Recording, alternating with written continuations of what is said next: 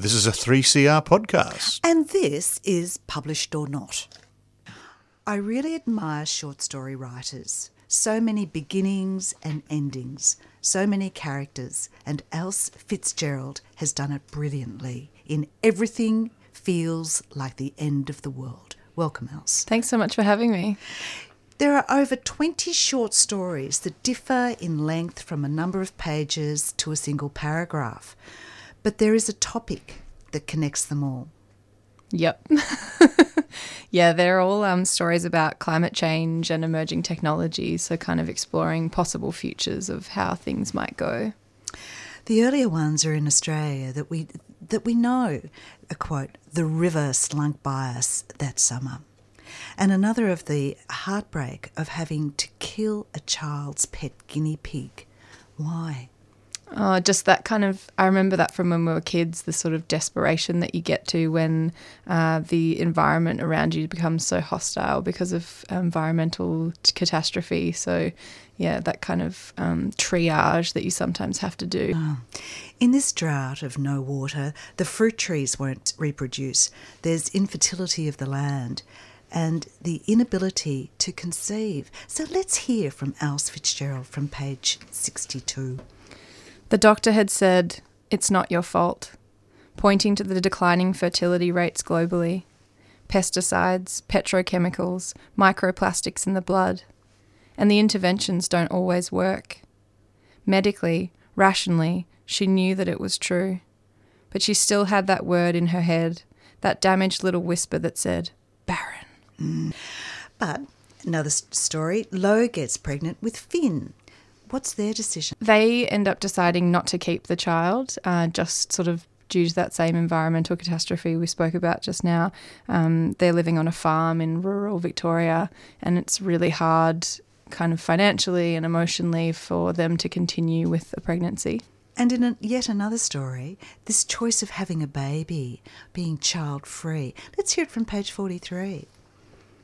He wonders if people choosing to remain child free will ever be viewed with anything other than a mix of disbelief, pity, and occasional hostility. Despite everything, people still, still seem to view having children as some kind of imperative, a responsibility. Mm. The decisions come through the story strongly, but without children, your own history becomes irrelevant. Or is it no kids, no hope for the future? So, what about the young adults?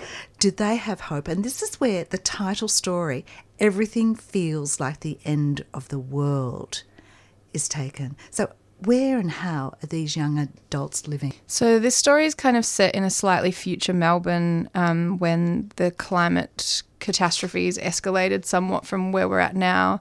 Um, but a lot of it's also drawn from my experience of living in the city in my early 20s when I think you you sort of have this very kind of nihilistic, invincible feeling about yourself and your friendship group kind of becomes everything to you at that time. And then the, these young people are sort of grappling with the fact that they feel like they don't have much of a future ahead of them. So they're sort of really living in that hedonistic space of um, it's all for the now. Yeah. This is a city life we may recognise share the share house, and then the stories move into the future where floods are unimaginable. Not just a hurricane, but a hypercane. Mm. Your word, Else? Yeah, I feel like I possibly have read that phrase in another spec fic, but I wouldn't remember exactly where. and this hypercane, quote, in Melbourne, storm surges impede the Yarra Barrier seawall repairs, with flooding affecting the CBD and Docklands areas. So, what are the problems associated with too much water?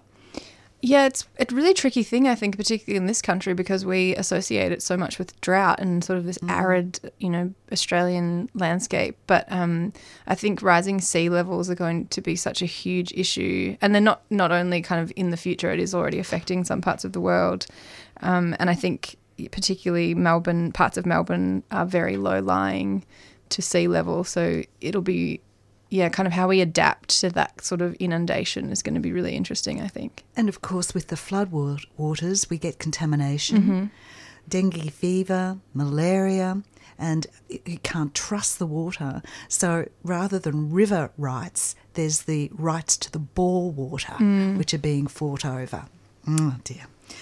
Flooding in Yarra Town, this is another quote. The sea straining between skyscrapers, threads of life lingering like hair in a drain. But people are adapting to this watery life. And still, there's the delight of a baby being born. Now, this is up on the 14th floor because everything below that is submerged. But what, what's the delight about this baby being born? I think in um, quite a few of the stories, that's sort of the hopeful thread is that even though things are getting so bad in some of these future scenarios, you know, kind of life does go on, and the even though they're set against this real sort of environmental disaster, at the heart of each of the stories, I feel like they're about characters kind of loving each other through it all. Um, and the ch- yeah, children are such a strong thread throughout a lot of them about um, kind of having that optimism that things will will be okay in some way. So everyone wants to get to higher ground, but mm-hmm. without borders, there's no functioning government. And there's the problem of refugees mm-hmm. within Australia. Yeah, I think that's going to be a really kind of critical issue that you know we we tend to think of kind of migration on that level is, some, as always an external thing coming into a country, but in a place like Australia, and you know you see it across the US as well, that the idea of a kind of climate refugee will become a real thing. Be- these places will just become uninhabitable, and you sort of you know where do th- where do those people go, and how do we we have such a duty of care, particularly if it's in in our own country. Um, I just think there's so much there, and how we respond to that. And of course, responses there are protests, there's riots, there's all of these things. And I, I particularly liked one that took, you know, all of these big problems, but she brought them to her own self. And there, there are islands and cultures disappearing. One woman wanted to visit or remember them, but can't. So, what does she do to her body? Oh, she gets a tattoo of all these island nations on her body so she can remember what the, these drowning coastlines looked like before they went under. And her partner finds that very morbid, but yeah. Thought that was very clever. Thank you. There are preppers now. I think everybody understands what a prepper is, and uh, communal livers enforcing their own security. And with in- increasing technology, they're taking a foothold of the stories that go even more into the future. We have that continual news feed mm. of disasters coming through. But entertainment, and this takes us into a completely different way.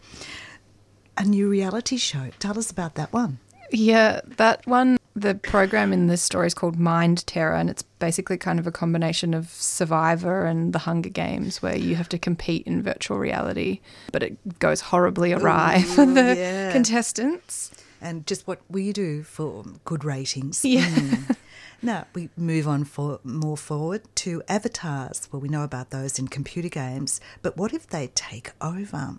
One avatar wants custody in a will. What does the avatar want? Yeah, that story is kind of um, quite strange but interesting to me. It's it's sort of about digital consciousness and what full mind uploading might look like if you could kind of replicate yourself digitally.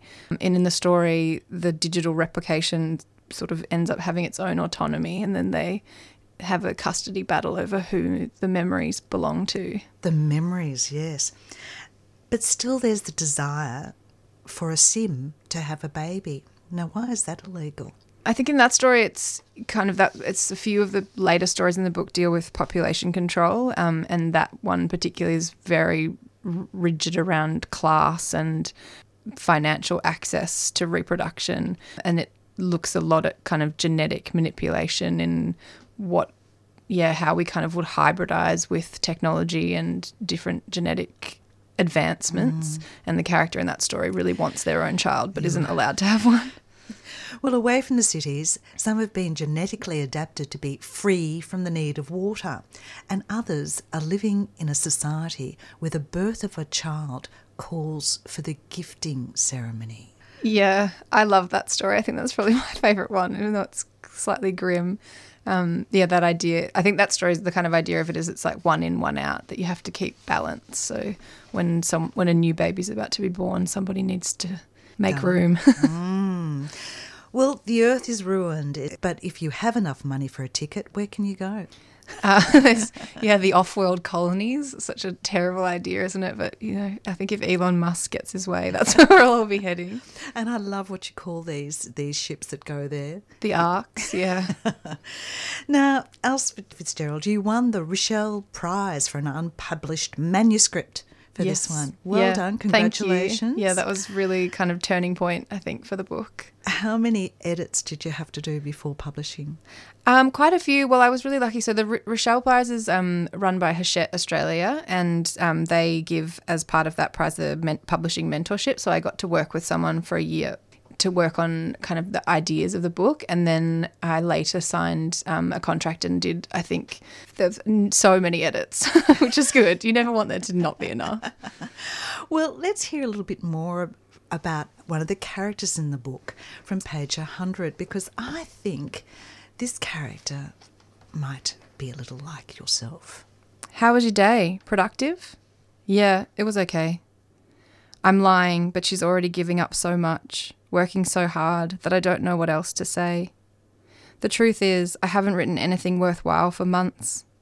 I just spend my days sitting here watching the light play over the wall hour after hour, trying not to collapse under the terror of it all. Trying to write when all I feel is empty, exhausted and sad in a way I've never known before. Wrestling with myself, torn between the privilege and the futility of writing while watching our home sinking around me. Mm. Well, in the acknowledgements, you even write yourself that you wrestle with so much grief and anger and horror and exhaustion about the climate. Did you find writing was a creative release? Yeah, it definitely was in some ways. I think a lot of the stories I found quite cathartic to, to write. And it, it was a very difficult book to write because it is, uh, even though there is hope and love in the stories, it is a lot about grief and kind of this sort of collapse that's happening throughout the progression of the timeline. But yeah, I definitely did find it helpful to be able to articulate some of that anxiety and terror into a book. I just hope it doesn't uh, terrify everybody else who reads it. Else Fitzgerald has written over 20 connected short stories through the grief of drought, fire, and floods, and into the uncertain future where humans have become genetically adapted to cope. But what about their own desires and hopes in Everything Feels Like the End of the World? Thank you, Else. Thank you so much for having me. Thanks, Jan. Well, you're in the, into the future. I'm into the past with Jock Serong's latest novel, Settlement. Jock Sarong once again takes us into Australia's early past with his latest novel, The Settlement. So, Jock, welcome back to 3CR. Hey, David. Thanks for having me. George Augustus Robinson. Can you set the scene for us, Tasmania, George Augustus Robinson, and what happened there? The rough sketch of the history, and, and most people know some part of it, um, is that the Tasmanian Aboriginal peoples, the Palawa and Pakana people, were being um, decimated by settlers in the 1820s. And Robinson approached the governor with this plan to gather the survivors and take them to some kind of refuge. He wanted money for this. It was a commercial venture. It was also an intrinsically religious venture. So Robinson went out into the bush with a party of Aboriginal people, one of whom was the great chief Mannalargenna, and one of whom was Truganini. And they went out gathering survivors and negotiating truces and bringing them in. And it was all done a little bit on the fly. Robinson didn't have an end game. He didn't know where he was going to take these people at first. And to cut a long story short, they wound up on Flinders Island in the early 1830s. There was a settlement there that lasted until 1847, and that settlement, on any analysis, was a disaster. But Robinson kept a journal. He kept a journal, and in fact, he kept journals of the walks in Tasmania and also of the 14 years that Wybalenna operated. He ran it as the commandant for uh, about four years, and he kept a journal of that period as well. And there was a historian in the 80s called Plomley who gathered up all of the handwritten papers from the Mitchell Library and transcribed them and added all of these supplementary sources and created these enormous books of the journals. But it's an incredible insight into early Australia, early Australian attitudes, European settlement, all of these sorts of things. Yeah, it is both a first person account of what went on, but it's also a deep psychological insight into a man who would do such a thing. This then leads us to the novel, which is a fictionalisation of that experience. And one of the first things to note is you don't actually give George Augustus Robinson a name, you call him the Commandant. And in fact, all the European characters have a title the catechist, the surgeon, the surveyor. Over the 14 year life of the settlement, several people held those positions. So there were about nine commandants. There were several surgeons, there were several catechists and storekeepers and so on. I wanted to merge the holders of those offices into one character to try to sort of typify the people they were. But the bigger point, I think, is that in any colonial enterprise, the power of naming people and places is a great and terrible power. And all over Australia, European settlers were choosing to name Aboriginal people. And that's an insult at so many levels. And Robinson was very fond of doing it. And he named lots of people and took away their traditional names and called people, you know, King William or Queen Adelaide. But calling Europeans Commandant Catechist also typifies them in terms of a sort of mentality and thinking. Yes. And the most obnoxious one, of course, is the catechist. Yes, yes, and and readers of um, Preservation and the Burning Island may recognise the catechist. You know, all the sources that I've read over the years in fiction and non-fiction, they tend to do the reverse to Aboriginal people. They tend to treat them generically. So here was an experiment in flipping that over and seeing how it looked. But the catechist the word is harsh in and of itself, and that imposition yes. of that religious mentality, we're doing this for your own good and pray to God. Yeah, at the settlement, the catechist occupied an interesting role because they used a model, the name of which escapes me, but it was a Protestant model whereby the congregation would teach each other the scriptures. Um, but his influence, or the influence of the several catechists over the life of the settlement, was profound. Yeah, and, and it's a, as much as it's a providing of religious treatment, it's also a stripping away of what was there before that. Yeah, the imposition of yeah. European religious thinking, uh, which sort of denies Aboriginal culture. Yes, yeah, and, and the practical measures that went with that were taking amulets off people, preventing the use of language and of song, controlling burial practices, which are so important to Indigenous people everywhere, and, and all the way up to the, the thieving of body parts. Well, you've got the surgeon, and ostensibly he's sort of trying to help, but he's in in his mind, and even in the commandant's mind, is taking body parts to send back to England or for museums, preservation of culture, and well, we see it today as warped thinking. Yes, and and the surgeon that that I've described in this novel is uh, a cynical pragmatist, and he's there to advance his own career. Um, it's interesting that when I started out, I thought if hundreds of people have died of the same handful of respiratory diseases, then the medical care must have been awful. Um, there were researchers I spoke to who put this differently and said, no, this was the best of medical care. It's just that it wasn't very advanced and they had no idea what was going wrong. But autopsies to see what was going wrong. Yes. And Robinson had a real thing about going to the autopsies, which I, I have not got to the bottom of, but he went to every one of them and he wrote his own notes on each of the autopsies. And they appear in the Plomley books. But it's a violation. It is. And, and indeed, if you look at William Lanny, who he was the youngest child of the last family to go to Wybalenna, and when he arrived, he was seven, and Robinson says his, his traditional name is lost. Now, that's an impossibility for starters because he was with his parents. But when, when Robinson says lost, what he means is we didn't bother recording it. So Robinson calls him William Lanny, and at the end of Lanny's life, he lived a fairly long life by the standards of the time. By the end of Lanny's life, he knew they were going to dismember him when he died, and he begged people not to do it to him, and they did it to him. Mm. So he lost his name at the start of his life and his body at the end. We'll come back to the burial because you get to the burial of Mannalargenna at the end of this novel, but in between, you've got some incredible imagery. One I'd like to pick up on the bullock driver, mm. a convict has a formal jacket on, whipping bullocks into exhaustion. But I think it has a deeper resonance in terms of what the British were doing. Yeah, it's classically Sisyphean, isn't it?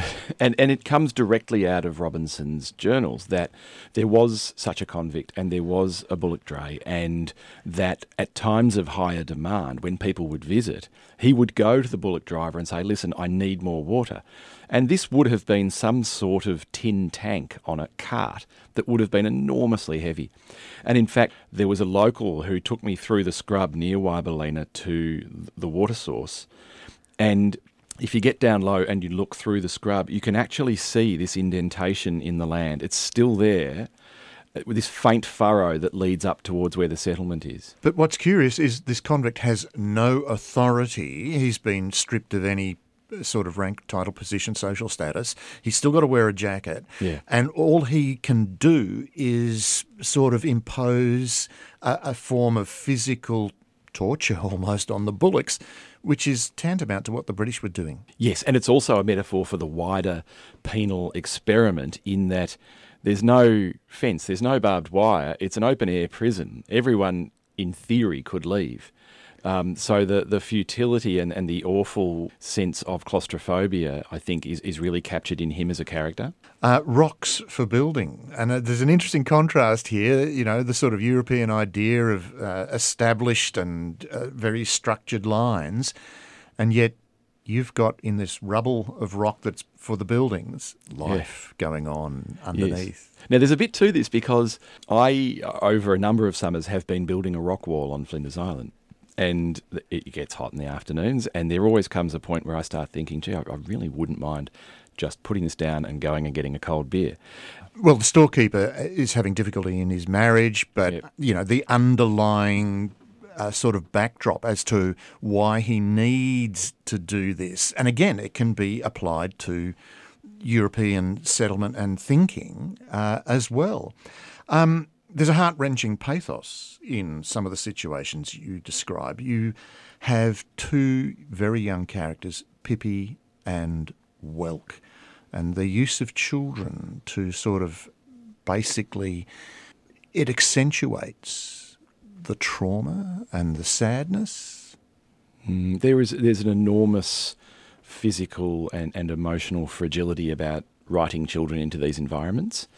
And I suppose one of the things I had to think about early on in planning this book was how do you successfully convey the horror of what this settlement represented without being too gratuitous about the violence of it. And I think one of the ways that you can do it is to work with yeah, the way that children are vulnerable in these in these environments, these these human collectives. Um, and so Pippi and Welk also represent the rootlessness of having lost their culture, lost their parents. Um, there were so many children dislocated in this experiment of, of Robinson's.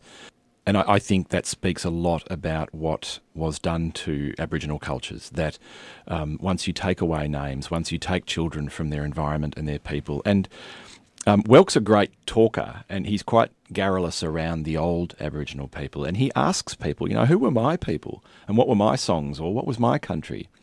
And he never quite gets a straight answer. And I think that must have been a terrible burden to a child, to any person, to have that happen to them. But also, then there is abuse of, of a variety of forms of uh, nature that take place. Yes, uh, that is perpetuated on these two uh, children, which is, is heart wrenching, basically. Yeah, it is. And, and that came from an autopsy record of Robinson's, which indicated physical evidence of abuse on a child who had died, and he simply writes it and moves on. You know that that there were problems with the lungs, and there was this other evidence on the body, um, and and I couldn't when I found that looking for something else, I couldn't believe the callousness of the reference. Um, that it was just like another defect in the body, and um, I really wanted to alert the reader to the fact that this was going on without that becoming a, a central depiction of violence, because I think that's just a bridge too far. The ending of the book really is the commandant and uh, Mannalargenna. Uh, is dying. There's a funeral, etc. And uh, the commandant believes he's done the right thing. Yeah, absolutely. And and in fact, all the way through to him politicising the very notion of heaven. He Manoleganis says to him, and this bear in mind, this is me speculating about what their final conversation might have been. But Manoleganis says to him, "Don't you go telling people I'm going to your Christian heaven because I'm not. I'm going back to my country." And the next scene, we have Robinson giving a, a, funeral oration saying, The last thing my friend said to me was that he's heading to heaven and that that makes him happy. But it also highlights the difference in thinking, earth and mm. heaven, and, and the way two different cultures saw what their final resting place should be in many ways. Yes, and again, you come back to the notion of the losses, you know, that not only can we take names and language and song and country off people, we can take the very notion of what your afterlife is off you. This is what the novel does so effectively is to highlight the disconnection, the dispossession that has taken place at every level. Um, but you then really have to question European settlement. Is it a question Australia has faced enough and is capable of facing? The importance here is not what happened, but what continues to happen. And we've got better at coming to terms with physical violence, with, with, massacres. And I think we have got better at coming to terms with that. I think we're still not particularly good at acknowledging the damage that's been done just through sheer paternalism. But it seems to be a perpetual cycle.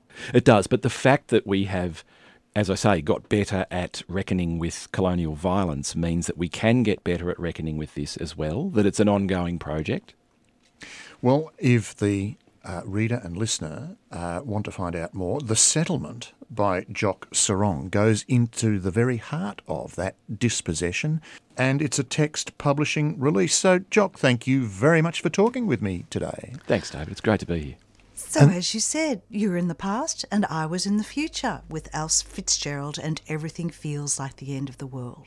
You've just been listening to Published or Not on 3CR.